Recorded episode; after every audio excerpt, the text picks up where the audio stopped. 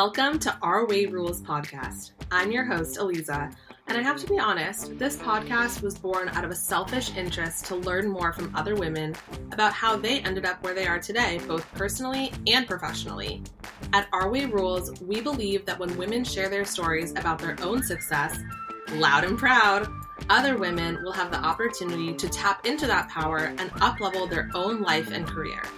That's why each week you can expect to hear from different women across different stages of their life and career, from different industries and different backgrounds, all with the purpose of bringing a little inspiration, light, and energy to your life.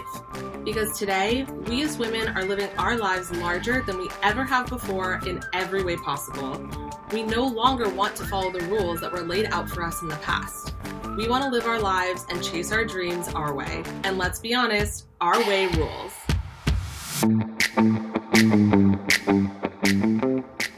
Hello, everyone, and welcome back to Our Way Rules podcast. I'm Eliza, your host, and today I am so excited to have my friend Katie here. Katie and I actually go back way back to college. It's hard to believe how long ago it was at this point, honestly. Um, we were mutual friends with a bunch of people and just had been, you know, we were never like super, super close, but we definitely had a lot of mutual friends in common. And it's been so fun, Katie, to watch you just grow over the last few years since graduating and to see your journey. And I'm so glad that we've been able to reconnect.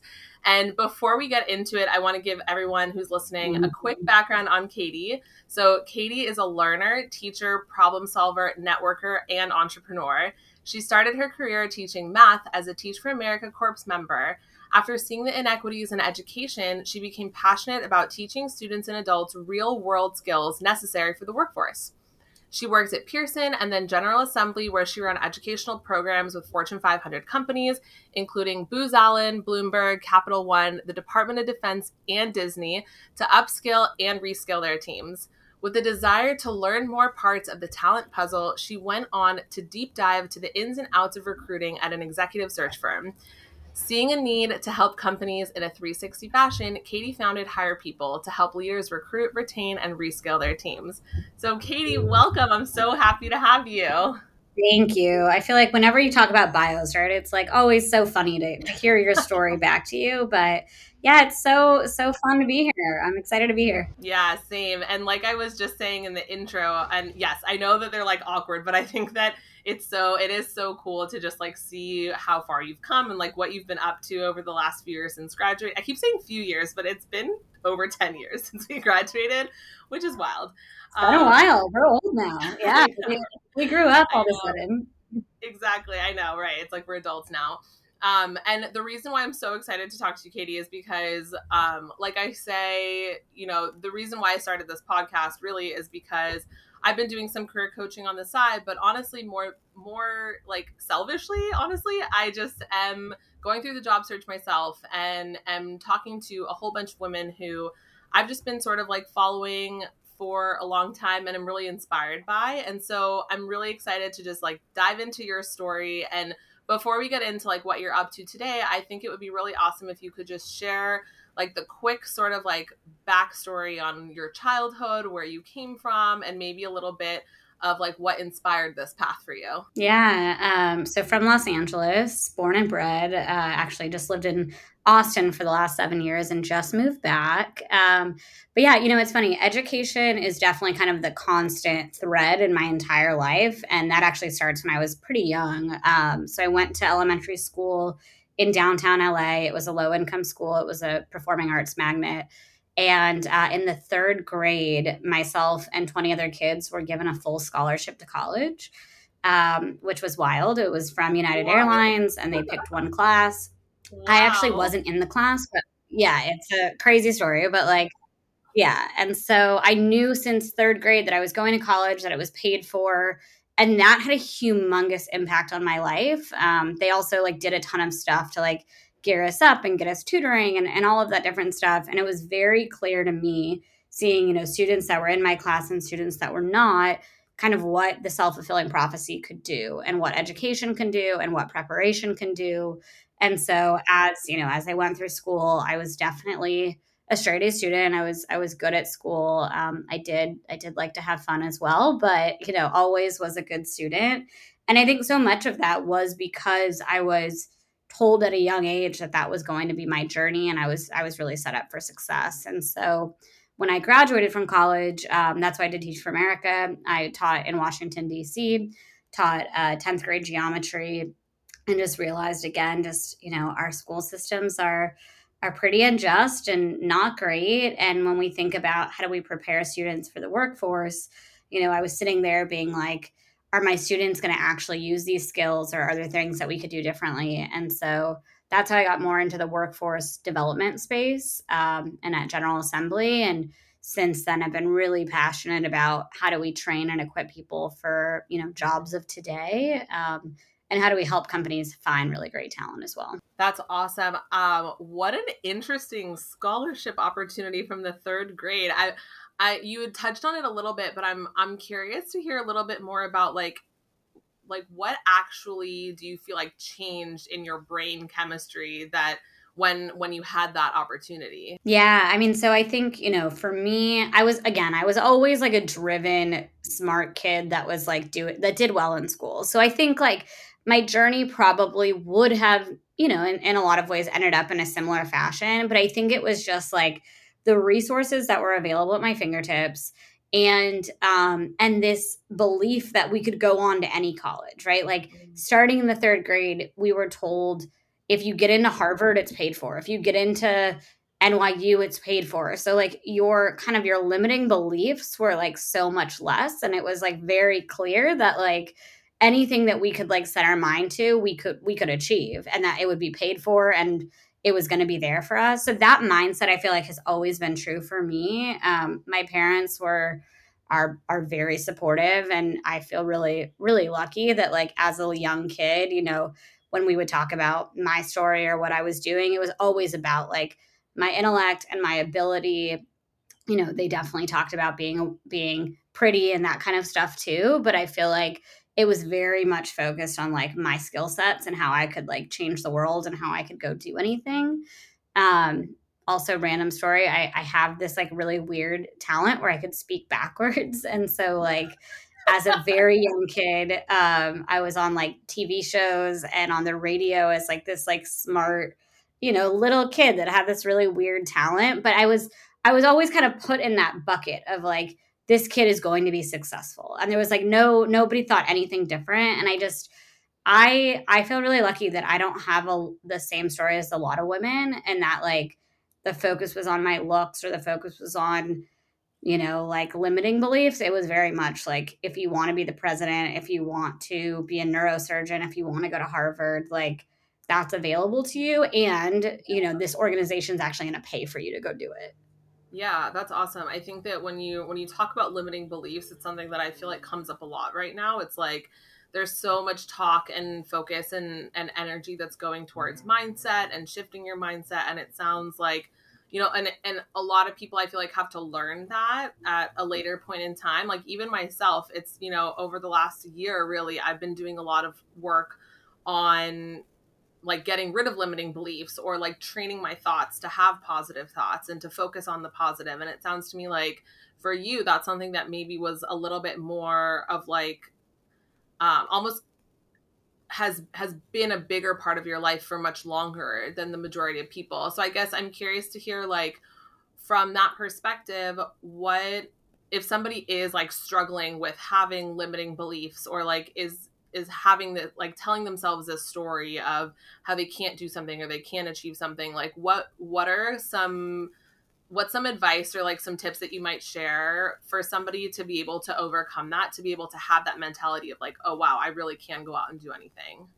Yeah i mean i, I definitely still get imposter syndrome. I get it all the time. I, I think like maybe the difference for me or like being being young and being like taught over and over again was like I always, yeah, I always could imagine and have a vision for where I wanted to go. Um, and even today, right? Like as I think about Higher People, I have a five year plan, I have a three year plan, I have a picture in my brain. And so, like, when I get really bogged down by the finances or the budgeting or like the things that like I'm not good at, I don't really have experience in, I get I get overwhelmed and I get freaked out that like do I actually know what I'm doing or do I not? I think being able to tap back into like why I'm doing this and like where I want to go and the success I've had to date is what I what I try to do. Again, I I still get down on myself too, but like this was our first year fully in business and we made over a million dollars and like being able to kind of tap back into like wow, like I hit that milestone. So if I can hit that milestone, I can hit the next one. And how do I like chunk it and like knowing that I have a big picture plan and I can imagine it and I can see it and I can, you know, I, I, don't know if that that helps me. I think like the imagery and the vision often is what I have to like tap back into when I'm like feeling really tired and feeling really overwhelmed because the reality is is it's hard. Like it is hard and I stress myself out all the time and I definitely get down on myself when I don't hit every single milestone because you don't. But I think it's just being able to like get back up and yeah. And then I'd say the other thing is having a really good support system. Like I uh, I complain a lot to my my fiance and talk about all the challenges. And I have a really great our head of operations. She's just phenomenal. And so when I'm hitting a wall, I think I can turn to her and be like, okay, how can we think about this differently? Or what are we doing? Um, and I feel really grateful that like I think a skill that I, I definitely have built up over time is like figuring out who are the right people that you need in your corner and the right people in the room and how they counterbalance you so that like if I need to take a mental health day or I'm not able to figure it out, I have two people who have very different skill sets than I have. Like Stephen is more detail oriented, so is Alex. Like she's also more analytical. I can kind of go back to them and say, okay, what am I doing? How can we think about this differently? Like, or like, hey, I, I just need I need a day. Like, can can you can you yeah. take over for me? Which has been been huge for me. Yeah, that's so smart. And and I think that you like first of all, I'm like stuck on the million dollars. Like that is incredible. That is such a huge milestone and you should be so proud of yourself because I feel like so many people like have have big dreams and aspirations and like you're a perfect example of like putting your head down and doing the work and and ha- and getting get, get getting to that success which is just incredible um i want to like start to dive into the details a little bit especially now that you've sort of uh, given like a teaser into what you've been up to so before we get into Higher People can you talk a little bit more about like your experience with teach for america and sort of like what happened before Higher People started yeah, absolutely. Um, so yeah, I did teach for America. I taught in Washington D.C.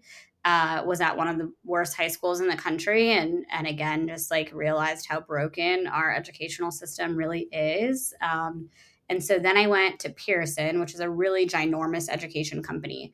And I, I feel like I got myself like a kind of a mini MBA by the different experiences I had because I worked I did I did teaching which gave me like presentation skills and organization and like running a classroom and like a ton of different experiences. Then I went to a really big organization with Pearson, um, and I was head of business development and their research to practice unit. And so I got to work with a bunch of different business units there. Um, but it was a really big org. So I got to see, like, you know, the hierarchy and bureaucracy and like kind of what big organizations, you know, work work like. Um, then I went to General Assembly, and at GA, I was one of the first partnerships hires on the direct to consumer side.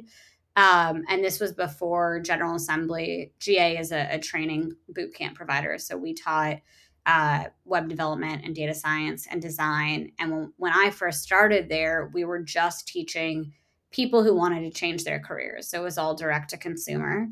And my job was to create relationships with companies to get them to hire our graduate. So I was indirectly recruiting without really realizing it. And then uh, we closed our first really big enterprise deal, which was a, a $10 million deal with Booz Allen Hamilton. And that like totally opened up a new lane for us um, and was a huge part of what got us acquired by Adecco. So big experience. Then GA was like that scale up. Like we've had product market fit and like we were putting gasoline on a fire and just like all hands on deck. And I was lucky enough to be um, one of the the first enterprise delivery hires. So I was managing these humongous accounts. Um, and there I, I kind of had that big light bulb moment of like, oh my God, like even at these big Fortune 500 companies, you know, like they don't necessarily have it all figured out when it comes to people it tends to be pretty reactive and we tend to put hr and l&d and talent in its own like bucket to the side it's like the ugly stepchild um, and i realized that organizations really need to take a more people-centered approach and have to think about how to you know make every single pe- person on the team uh, responsible for their people not just hr and l&d it really should funnel up to vps of sales and vps of design and vps of product management and every organization has to put people first and be thinking that way rather than this kind of siloed community. Um, so yeah then I, I went into executive recruiting to learn more about how to hire well and hire fast because you know ga was essentially learning and development so that was that upskilling reskilling piece um, and then, yeah, in recruiting, people call you and they're like, we should have hired these roles six months ago. Can you help us fill these roles for us by tomorrow? And so, again, the light bulb was going off of like, why are we not more strategic when it comes to our people? Like, I don't get it. Like, and so, yeah, I started to Higher People to help companies recruit, reskill, and retain. And I did it on the side to start. I think that's, imp- you know, it was important for me. It allowed me to build something that worked really well without a lot of the like, freak out and panic of making money. Um, I truly started it as a side hustle and it started growing organically. And then, um, you know, as soon as I was really kind of ready to go full time, I was working as a head of sales and uh, they asked me to stay on longer. So I actually hired somebody full time before I went full time. Um, and then last February is when I quit my job and did it full time. And, and now we have a team of six. Wow what an amazing story. I think it's it's like it's so often that you hear people starting their own businesses out of like their own problem that they're solving for themselves and it's so it's so cool to hear just like the backstory of how you had all this exposure and experience to like these issues that the companies that you were working for had and then you were going out to directly solve those problems which is just so smart and so awesome. I guess I'm curious to hear from you. Like you, you mentioned that you had you were having these light bulb moments of like, how come companies aren't like doing this better and focusing more on their people? So I guess I'm curious to hear from you. Like, how are you doing it differently, and like what what are you recommending to companies to be able to do better at you know hiring, onboarding, reskilling, upskilling their teams? Yeah, I mean, I think um, again, so many of them are are thinking about it reactively, and they're thinking about it based on a business need, right? So often, what happens is we have this new initiative, or we have to backfill. Let's go fill this role. So the the first thing is really taking that 360 degree approach and saying, let's look internal, let's reflect and see what are we doing well, what are we not, um, and let's really kind of do the homework and the research to figure out what's making people happy, how are we defining career pathways? What roles are we going to have in the next two to three years? So ai is is huge right now. So how are we predicting roles of the future and how are we kind of putting things in place within our organization to prepare people?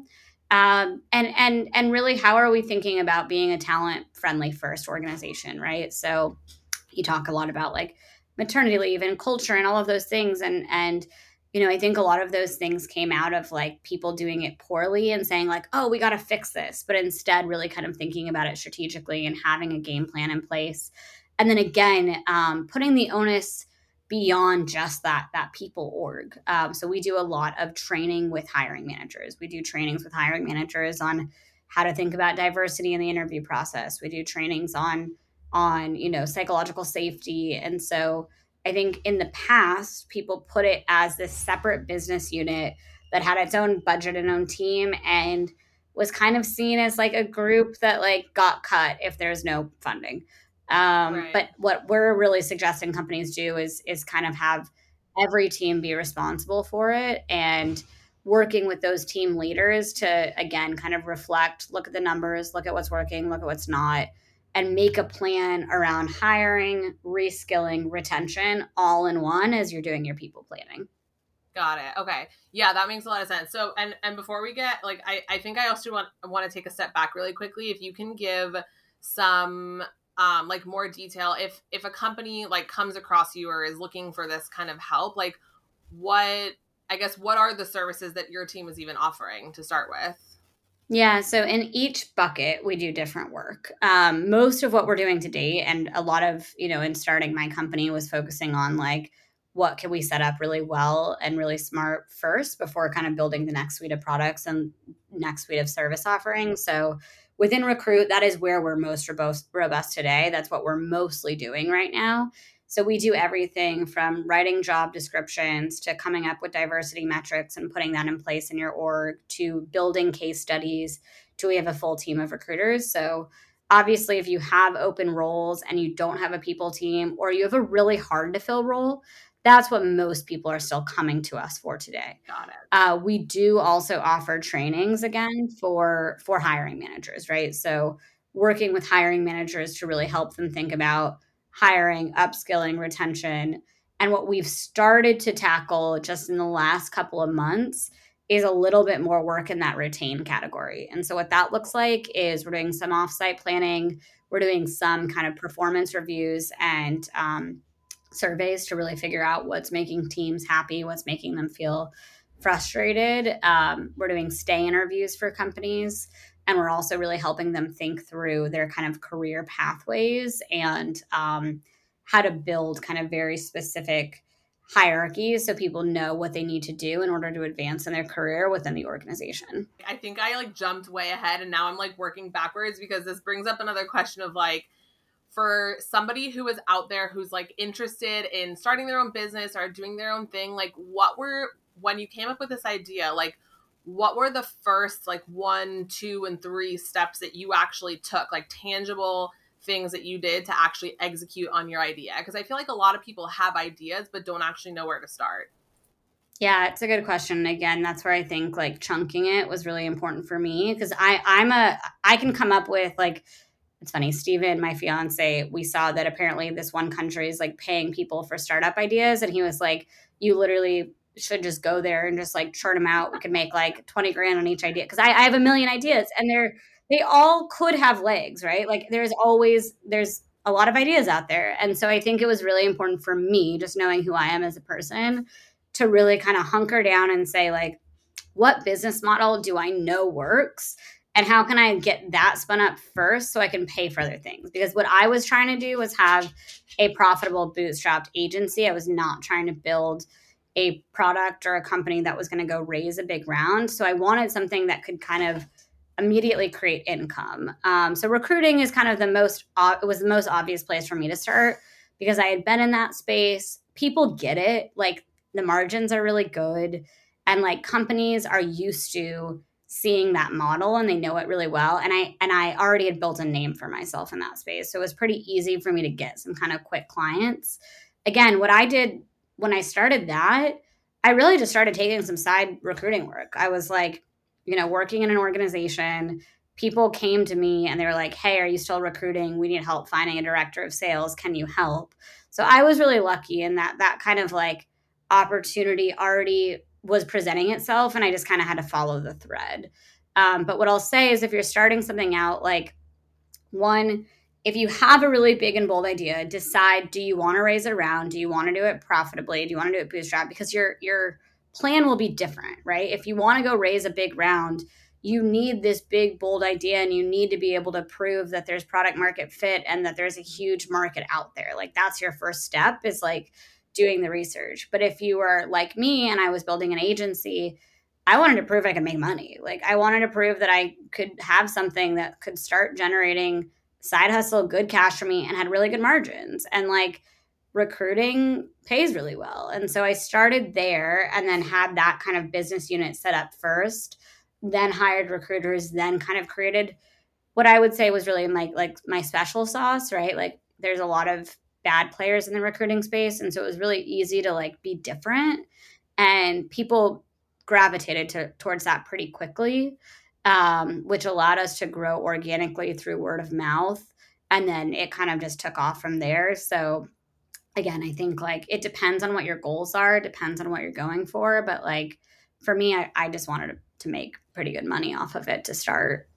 Yeah, good for you. That's awesome. I mean, I think that it sounds, and I love that you sort of like thought about it from like starting with with what the path is going to be right like whether it's funding or bootstrap like i think that a lot of people don't even maybe even know like what their options are out there so i mean obviously you had some insight into what that would look like and what was most important to you. Um, and so you talk about how you your like bread and butter right now is recruiting and obviously you have a background in recruiting and myself just like many other people out in the world right now especially in the tech space are unemployed and looking for work so i guess like from from the outside in like from the recruiter's perspective what are some tips that you would have to give to anybody right now who is on the job search, who's looking for their next opportunity, um, and wants to like make themselves stand out and you know gain some traction, getting interviews with people, whether it's going through recruiters directly or like straight to companies? Yeah, I love this question and I could literally screen share with you all day and just do like how do we how do we get you the job, right? But I think like um, the first thing I want to say is there are jobs out there. I think right now in this market, people are freaked out, and everything we're seeing on LinkedIn is about layoffs. And yes, there have been a lot of layoffs, and it definitely is a harder market than it was a year ago right now. But I own a recruiting company, and we are getting paid to fill roles every single day. So, like, there are jobs out there, and I just want to like tell people that. Um, Second, because it is more of a, you know, bef- last year it was a candidates market. This year it's definitely kind of pivoted to be more of a, a company market in some ways. Is you have to stand out. You have to figure out a way how to be different, and you have to you have to leverage relationships. Um, so obviously, you know, if you don't have relationships, you have to build them. And so what we actually, I have a, a LinkedIn networking course that I've put out before, but like I'm the biggest believer of like using the all filters tool on LinkedIn to find somebody who is either similar to you, has some kind of background that like will speak to them, is the hiring manager, and spending all of your energy reaching out to people at those organizations instead of applying online. You will eventually apply, but try to get that internal referral, try to get someone to connect with you first because otherwise you're just a stack and a giant stack of resumes right now and you just don't stand out. So my big suggestions are look for people who went to your college, look for people who are located in your city. Again on that all filters tool you can look for the school look for people who worked at past companies that you've worked at so for me i always look at teach for america alumni general assembly alumni even just people who took ga classes are more likely to respond to me um, Pearson alumni and and really kind of leverage that relationship game. Um, if you don't have any of those things, look for people who are are just similar to you. Like I'm doing a we're doing I'm doing coaching with someone right now, and she just spent the last 10 months caretaking for her father who had um, dementia. And so we literally went through, we found all these companies who are aligned to her her mission, her vision, what she's looking for and we searched for people that had the title caretaker somewhere on their profile. And we are like who else has been a caretaker who like will resonate with your story and who will want to help you out? Right? So you really want to find those folks. And then i always suggest like using linkedin to you know send a quick note in that like add a note feature.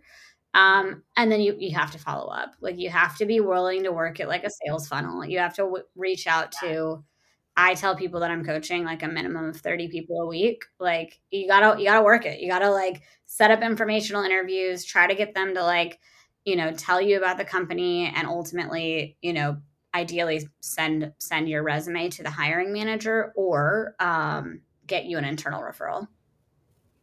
Yeah, I think you mentioned something like working it like a sales pipeline. That has been something that I've been preaching and also like doing myself, which has actually been incredibly helpful. And and like you said, it a year ago it used to be um a like a job seekers market and today it's much more of a companies and i could not agree more it literally feels like real estate where like sometimes it's buyers market sometimes it's sellers market and right now i feel like for the first time in in a while and maybe correct me if i'm wrong because you're obviously more in tune with with the industry than i am but like for the first time in a long time, it's really heavily like a company's market where they have a lot more control. They have a lot more like ability to be picky, like whereas in the past maybe they didn't.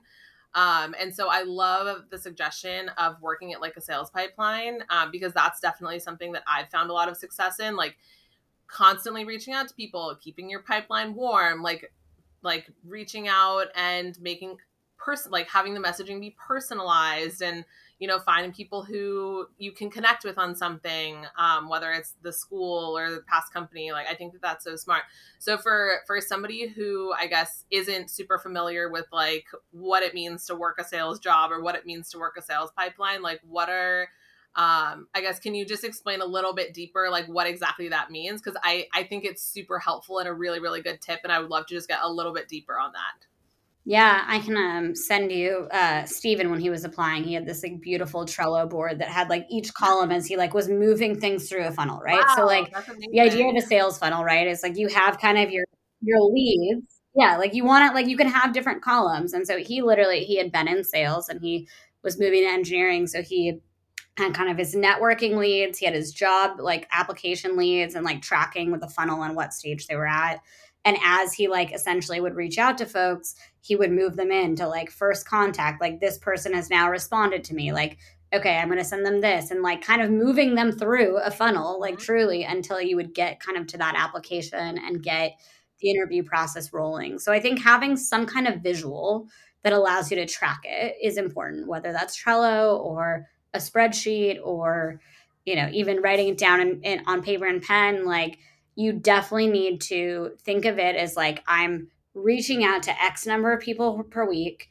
Of X number of people, this number is going to respond. Of this number, I'm trying to get them through. And you have to be also okay with not everybody responding, just like in sales, right? Like mm-hmm. you reach out to 100 people hoping that 20 people get back to you. And that's the same thing in recruiting. Like I think it happens to me all the time where I get on with somebody. I'm like, well, have you reached out to folks that work at Calm. They're like, yeah, I sent two notes. And I'm like, well, Calm's a huge organization. Like, you should be sending 20 notes, right? Like, mm-hmm. you have to be okay with reaching out to a good amount of people and knowing that, like, not everybody's going to get back to you. And I think sometimes we get in our feels that, like, sometimes our closer friends don't help us more. Um, but there's actually a study that like your second degree connections are the ones that help you out the most. So like oh, those people that like maybe are a friend of a friend, or maybe are like again they went to college with you, but you actually never like really talked to them. Like those folks tend to help more. So like you kind of just can't get in your feels, and you just gotta like reach out to a ton of people, and then just keep following up, keep pushing them through um, send follow-up notes. I mean i know people who still send handwritten notes. Do things to like be different. I think your your um, advertisement that you made was just like so fantastic. I had a guy who i rejected for a job who sent me a linkedin message. I didn't respond. He then followed up with a video of himself talking about what he would do for my organization and why he thought he was a really good fit for the job and everything he said was so relevant and like so smart that I immediately like di- I took him back and I didn't disqualify him and I said, "Oh my god, I need to talk to this guy." So like yeah. think about the business case that you can solve and think about how you can make a difference for the organization and remember that like yeah, people kind of care about your story, but really what they care about is like the impact you're going to make. Um, so if you can do something to really show you know, like how you would solve their needs or how you can kind of like be a game changer in the organization, like that goes further than just like, here's my resume, here's my story, here's why I'm awesome. Like, do that, but also like realize that like the people that you're talking to are really busy and they want to know that like you're going to make an impact to their organization. Yeah, absolutely. I think everything you said is so spot on. And the visual thing is so, so helpful. Trello, I didn't even think about using Trello, but that's really, really smart. I've been using Notion in like a similar capacity with like colored filters on like where I'm interviewing, where I've been rejected, where I'm like applied, where no one's responded. Um, and then I will say that as a candidate in the pool right now, like just myself, it's I obviously don't want to be doing this anymore. Like I want to have a full-time job at this point, but I have to say that I'm actually very grateful to be going through the process right now in this market because it's really forced me to get creative and like to try things that are outside the box because I've been lucky enough where I'm I'm just like a really good interviewer and so in the past it's been like fairly easy for me once I connect with somebody over the phone or in person to to get jobs that I'm interviewing for and that's just not the case anymore. And so it's really really forced me being in the market right now to try things diff- that are different and to get creative. And what you were referring to that little commercial that I made I was inspired by somebody else that I saw on LinkedIn who posted something similar and I was like wow I could totally do this. And so I did and I got some great response from it. I even had a random person who I'd connected with a few months ago reshare it to his network and was like impressed by it. So yeah, it's it's definitely a trip I think to be in the market now, but but finding ways to stand out and be different is is so important and and actually working like i can say for myself like it it is working. Another story I'll share actually is that uh, with regards to connecting with people. Um, the other day I had applied for an SDR manager role, which you know I had done in the past and have been out of that space for a little while. And I had connected with someone on LinkedIn who I thought was actually going to be the hiring manager. It turns out that she is it's actually a job that's backfilling her old role and she was super like gracious with her time and talked to me on the phone and the next day I got a rejection from that company and I had reached back out to them saying like, "Hey, I don't know if you heard, but like I actually spoke with this person who was previously in the role." And they immediately got back to me and they were like, well, we're going to connect with her and like we'll get back to you and they ended up interviewing and i have a third round interview now scheduled for later this week so you just never know Amazing. like how yeah you never know how random people are going to be willing to help you out. Like we connected over the fact that we're both moms and women in tech and women in sales and um, you just never know. And yeah i think that it's it's so important to just go the extra mile right now. And you know you hear people complaining about how hard it is to find a job and how it shouldn't be this difficult and you shouldn't have to like do all this extra stuff. But at the end of the day like it is what it is and i think just owning it and getting creative and trying to have fun with it as much as possible is so so important and been super helpful for sure. Yeah and letting your personality shine too right? Like i think like people want to work with people that they really like and so like mm-hmm. I think getting away from like all the tech and like everything, like, I don't know, I just feel like ATS systems are so broken. And if you rely on technology and you rely on just like a simple resume or a simple LinkedIn, like, you're just, you're not going to stand out. And the odds are that like you're going to get auto rejected. So literally you beat the tech. And like, that's what you kind of have to do right now. You have to like beat the tech through personal relationships and figuring out how to like, supersede it which it shouldn't be that way but like that is what it is is like you you have to figure out how to like beat the technology beat the keyword system beat the auto rejectors and like the best way to do that is to talk to people. And even if you're not gonna if they're gonna still reject you at least you can get like an answer or like feedback.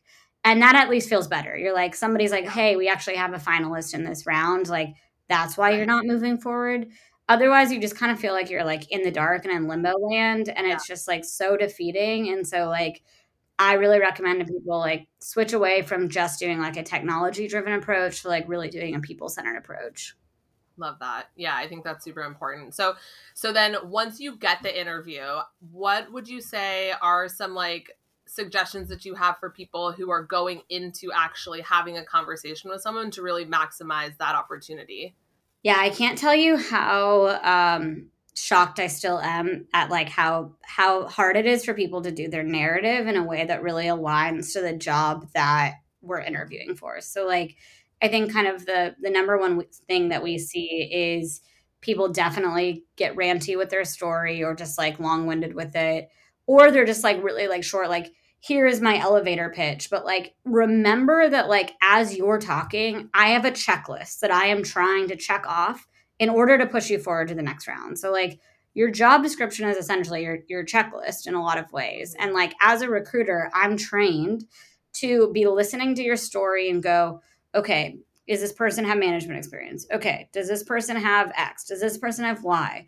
So as you're telling that story if you can fill in those gaps for especially with a recruiter as much as possible like we are giving you we're giving you the script and the job description. We're saying like these are the things that we're looking for and now we just need to check a box and be like yep yep yep yep yep um, so remember that and practice your narrative to showcase that you are the, the person that they need for the job. I think that's that's step one. Um, and then step two again it's all about connection. Like we have to feel like there is a connection and that there's a lot of bias with that but like feeling like you're connecting with the interviewer and have something in common like you mentioned like the mom or the connection or just like people wanting to work with you. So like don't try try to get out of your nerves and try to just be a human and try to like make that connection up front and like follow up with that connection because at the end of the day that's what people are going to remember most is like wow i just really like i don't know if she's a good fit but i just really liked her like i'm going to move her forward i just liked her right like you do that does that does still really matter. Um, it matters at every single level. And then I would say like really doing your homework on on the questions that you ask and and being mindful and using those questions as an opportunity to show not only that you've done your homework but like but that you're smart and that you're a critical thinker and you can think strategically. Like I'm telling candidates right now like ask them about their their profitability ask them about their finances ask them about their five year plan at like show that you care and that you are at, willing to ask some hard smart questions and that you are also making sure that you go to an organization that you believe in and that you care about and like that you are a talent that has lots of opportunities out there and that there are a lot of jobs you're talking to.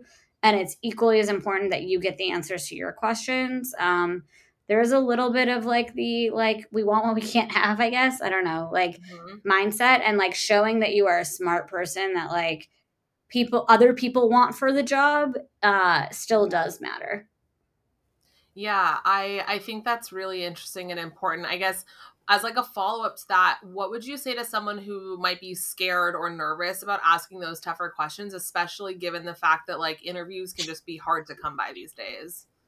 Yeah, I think it's a it's a timing piece and knowing when who is the right stakeholder to ask the right questions to. So like with the recruiter, maybe the questions are more around culture and you know um, why they enjoy working at the organization and how they've seen the company adapt and like kind of more high level. Um, but then with the hiring manager like you want to show that you know your stuff. Like you want to show that you are smart. And so i think as long as you're not coming off as defensive or combative but instead being really you know really thoughtful of where you land and that you're looking for the best organization to to tie yourself to and that you have this experience that you know has really allowed you to like do this in the past. Um, hiring managers want top talent and they want top talent who have options. And so you know again we're still seeing companies pay a good amount of money to, to hire really top top talent. And so you have to differentiate yourself as somebody who is doing the homework is doing the research is vetting your options. Um, and i just think doing it in a way that like still is empathetic and kind and smart obviously has to if you feel them getting defensive and they're like well i don't know. I, I don't i don't make these financial decisions like step back and say like mm-hmm. oh you know no worries. Like, I'm just looking to make sure I'm like asking a bunch of like really smart due diligent questions. Like, all good. Would love to keep moving forward. And like, you do have to like kind of judge the interpersonal game there a little mm-hmm. bit. But I find that hiring managers uh, right now, they they know that this, is the market that we're in, and mm-hmm. they actually again are impressed when people ask really smart, hard, harder hitting questions. Yeah, I love that.